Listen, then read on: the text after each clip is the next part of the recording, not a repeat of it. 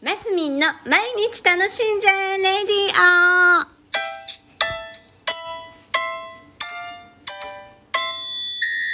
おはようございます。2022年7月4日月曜日マスミンです。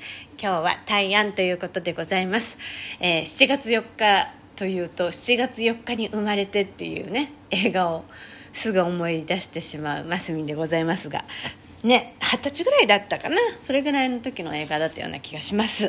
さあ今日はですねあのーすごいあの素敵な人を見つけましたっていうかもう大変失礼な私言い方なんですけど今の言葉はね。あの向田邦子さん。私向田邦子さんあの作家さんだだと思ってたんです。私はねあの知識が本当なさすぎてダメ人間なんですけど。でなんとなくねよく、まあ、本屋さんに行っても図書館に行っても目にしてもなんか読んでみようって思ったことがなかった方なんですね。なんでかわかんない。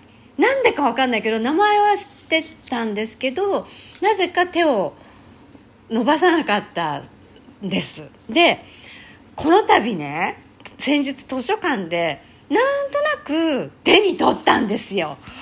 あのね向田邦子さんの「おしゃれの流儀」っていうところでね。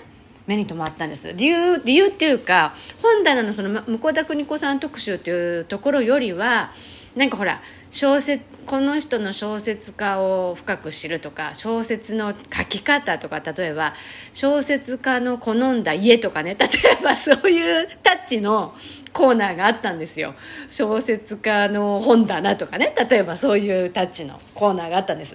でその小説家向田邦子さんの「おしゃれの流儀」っていう感じだったんです。でちょっと読ませていただいたらあの向田邦子さんもともとは放送作家らしいですね。脚本家スタート。あもっと前言えばなんか雑誌とかのライターさんからねごなんかととととんとご縁があったのかな。であの脚本家さんなんですよ。あの有名なところで行くとあの毎週流れていたえっ、となんだっけ。なんここ一番ポイントだな。えっ、とあ名前が出ることで悔しい。悔しいです。とにかく放送作家さんなんです。そしたらめちゃくちゃ素敵な人で向田邦子さんって。あのそのエッエッセイが多いんですね。とおしおしゃれさんだったのでお洋服にもこだわりがあってち小さい時には自分でワンピースを作ったりとかしてたな感じなんです。でなんかそんなんであら？あら？ななんか今の私に近いな。私今小説書いたりワンピースとかねあのミシンで自分で縫い物をしたりお花あのいろいろあしらあしらったりとかこうデザん？いいけたりお花いけたりじゃないの。ちゃんとしたお花いけてないから。とかね。あのやってて。あなななんか今ちょうど私が読む時だったんだっていう気がしたんです。で何があってね言葉のチョイスがめちゃくちゃ素敵なの。